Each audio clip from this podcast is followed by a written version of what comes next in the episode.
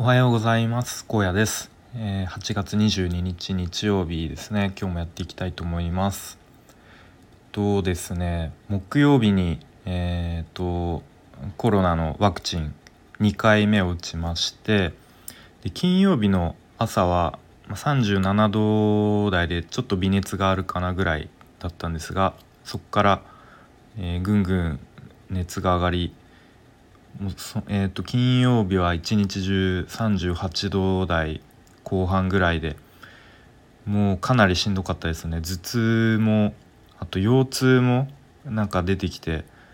もうなんならちょっと吐き気もちょっと若干するみたいな感じ。もう一日中それこそ動けなかったですね。で昨日の朝もちょっとまだ熱が残っていて昨日のお昼ぐらいにやっとちょっと食欲出てきたかなぐらいな感じで、えー、まあ、かなり副作用副副反応か副反応なめてたなという感じだったんですけど、まあ、そんな感じで、えー、また今日から復活してやっていきたいと思います。今日はですねと、まあ、ツイッターでたまたまこう流れてきたものでまあなんだいわゆるライブコーディングっていうものこう実際にコーディングをえっとまあプロプロなのかなあの、まあ、実際にこう案件とかガツガツやってる方のコーディングを、えー、生で見る生っていうかまあ収録なんですけどっていう、まあ、コンテンツがあったんで、まあ、ノートで1,000円でサクッと買ってすぐ見れるってやつだったので、まあ、それを見て学んだことっていうのを、えー、まあ、ちょっと自分なりにアウトプットしていきたいと思います。で、まあ、なんだかんだで今までかなりこう独学というか、えー、なんだどが我流か我流でコーディングしてきたでやっぱりいまいち自信がない部分もあったんで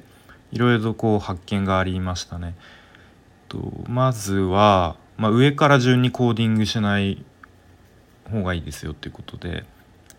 まあ、がっつり今まで上からやってたなって思って、とまあ、それよりも共通パーツからまずは作って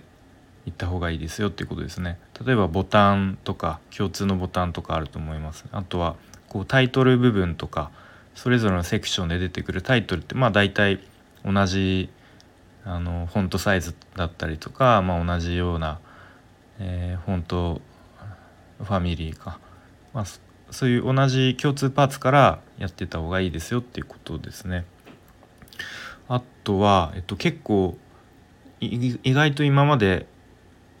こう疑問に思いつつも流してたことで例えばあのタイトルとかこうアルファベットの大文字で書かれているものを、えーと、HTML の中で大文字で書いてしまうのは良くないですよっていうことですね。小文字で書いて CSS でトランスフォームアッパーケースを当てましょう。でこれって何でなんだろうなと思ってたんですけどどうやらあの音声読み上げの際に大文字だとなんか一つ一つの文字としてこうなんか多分別々に捉えられて読まれてあのちゃんと読まれないことがあるっていうことがあるそうですね。なので HTML ではあの常に小文字で書いて CSS で、えー、大文字に変えるっていうことが、え、良いそうですね。次ですねあとはレムを使う場合はもう全部レムで統一した方がいいってことですね。で今まであの結構フォントサイズはレム使ってたんですけどマージンとかはピクセル PX で指定してたんで、マージンもあのレモ使った方がいいんだっていう発見がありましたね。であとは各セクションのこうをブロックとして捉える、まあ、すごくちょっと言葉で説明する難しいんですけどと、まあ、セクション全て全体を囲む囲む div あと幅を決める div で、まあ、その中でフレックスボックス使うならそのボックスを囲む div でその中の、まあ、画像だったら画像だったりタイトルだったりテキストだったりの div っていう感じで、まあ、ブロックごとにこう何ですか卵で例えると卵の殻があってでその中に薄い薄皮があってで白身があって黄身があってみたいな、まあ、ちょっと例えが微妙ですけど、まあ、そういう感じでこう海藻に綺麗にしていくとあの、まあ、多分その後の変更とか修正とかの柔軟性が増すんじゃないかなと思います。あと背景色がある場合はもう初めは完全無視で OK で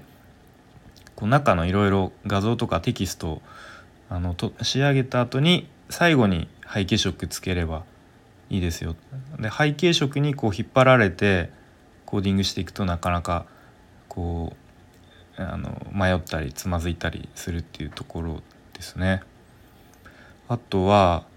えーと、レイアウトの崩れを防ぐために、まあ、工夫できることとしてまずマックスウィドスを必ず指定しましょうということですね。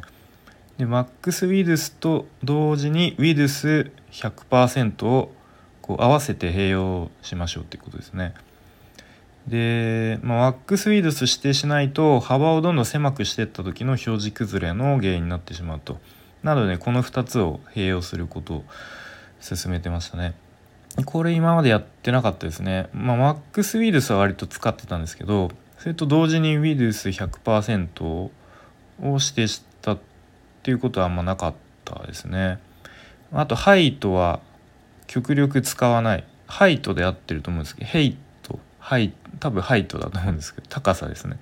まあもう極力、まあ、ほぼ99%ぐらいの勢いでもう絶対使わないぐらいの感じで言ってましたね。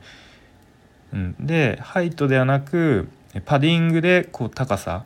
こう要素の高さはパディングで調整しましょうっていうことですね。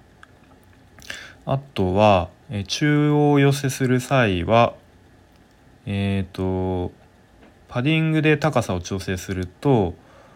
えー、あそうパディングで高さを調整すると幅を変えた時に高さがちょっとずつ変わってきてしまう場合はアラインアイテムズセンターを使うのがベターってことですね。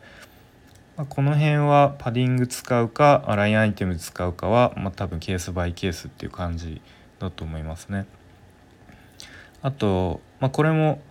こう幅を狭くした時に起こりがちなのが要素同士がこうくっついてしまう時。例えばあのフレックスボックスで左側に画像右側にテキストみたいな並べてこう画面幅最大の時は問題なくても幅を狭くしていった時にこう画像とテキストがもうぴったりくっついちゃうみたいなことがあるので、まあ、そうならないようにマージンを、まあ、5ピクセルとか10ピクセルとかちょっとでも開けておけばこうぴったりくっつかないですよっていうことですね。えー、っとあとは画像などはアスペクト比を維持した方が良いっていうことを言ってました。まあこれちょっと細かくあの自分で復習できてないので、えー、まあちょっと後で見てみたいと思います。うん。あとは、えー、ネストネストは極力使わないっていうことで僕結構 SAS を使う時ネストネストネストで結構深くやっていて、まあ、自分でもこれなんか見にくいだろうなと思いつつやってたんですけど、まあ、どうやら SAS のネストは極力使わない方が、うん、まあ見やすいっていうことですね。まあ、SAS もいろいろネスト以外にもあのー、なんだミクシンとかインクルードとかいろんなメリットがあるんでまあそれ以外のこう使い方をしていけばいいのかなというふうに思いましたね。はい、ということで、えっとまあ、バーッと話しちゃったんですけど、まあ、初めてこうライブコーディングっていう形で、まあ、他の人が、まあ、実際にコーディングするのを見てすごく学びがあったので話してきました。で今までやっぱりいかに自分が我流ほぼ我流であのやってきたかっていうのを分かったしまあだからこそその差分っていうかあこういうやり方もあるんだとかこういうやり方やめた方がいいんだっていうのを気づけてよかったなと思いました。はい、ということで今日はこの辺で終わりたいと思います。ありがとうございました。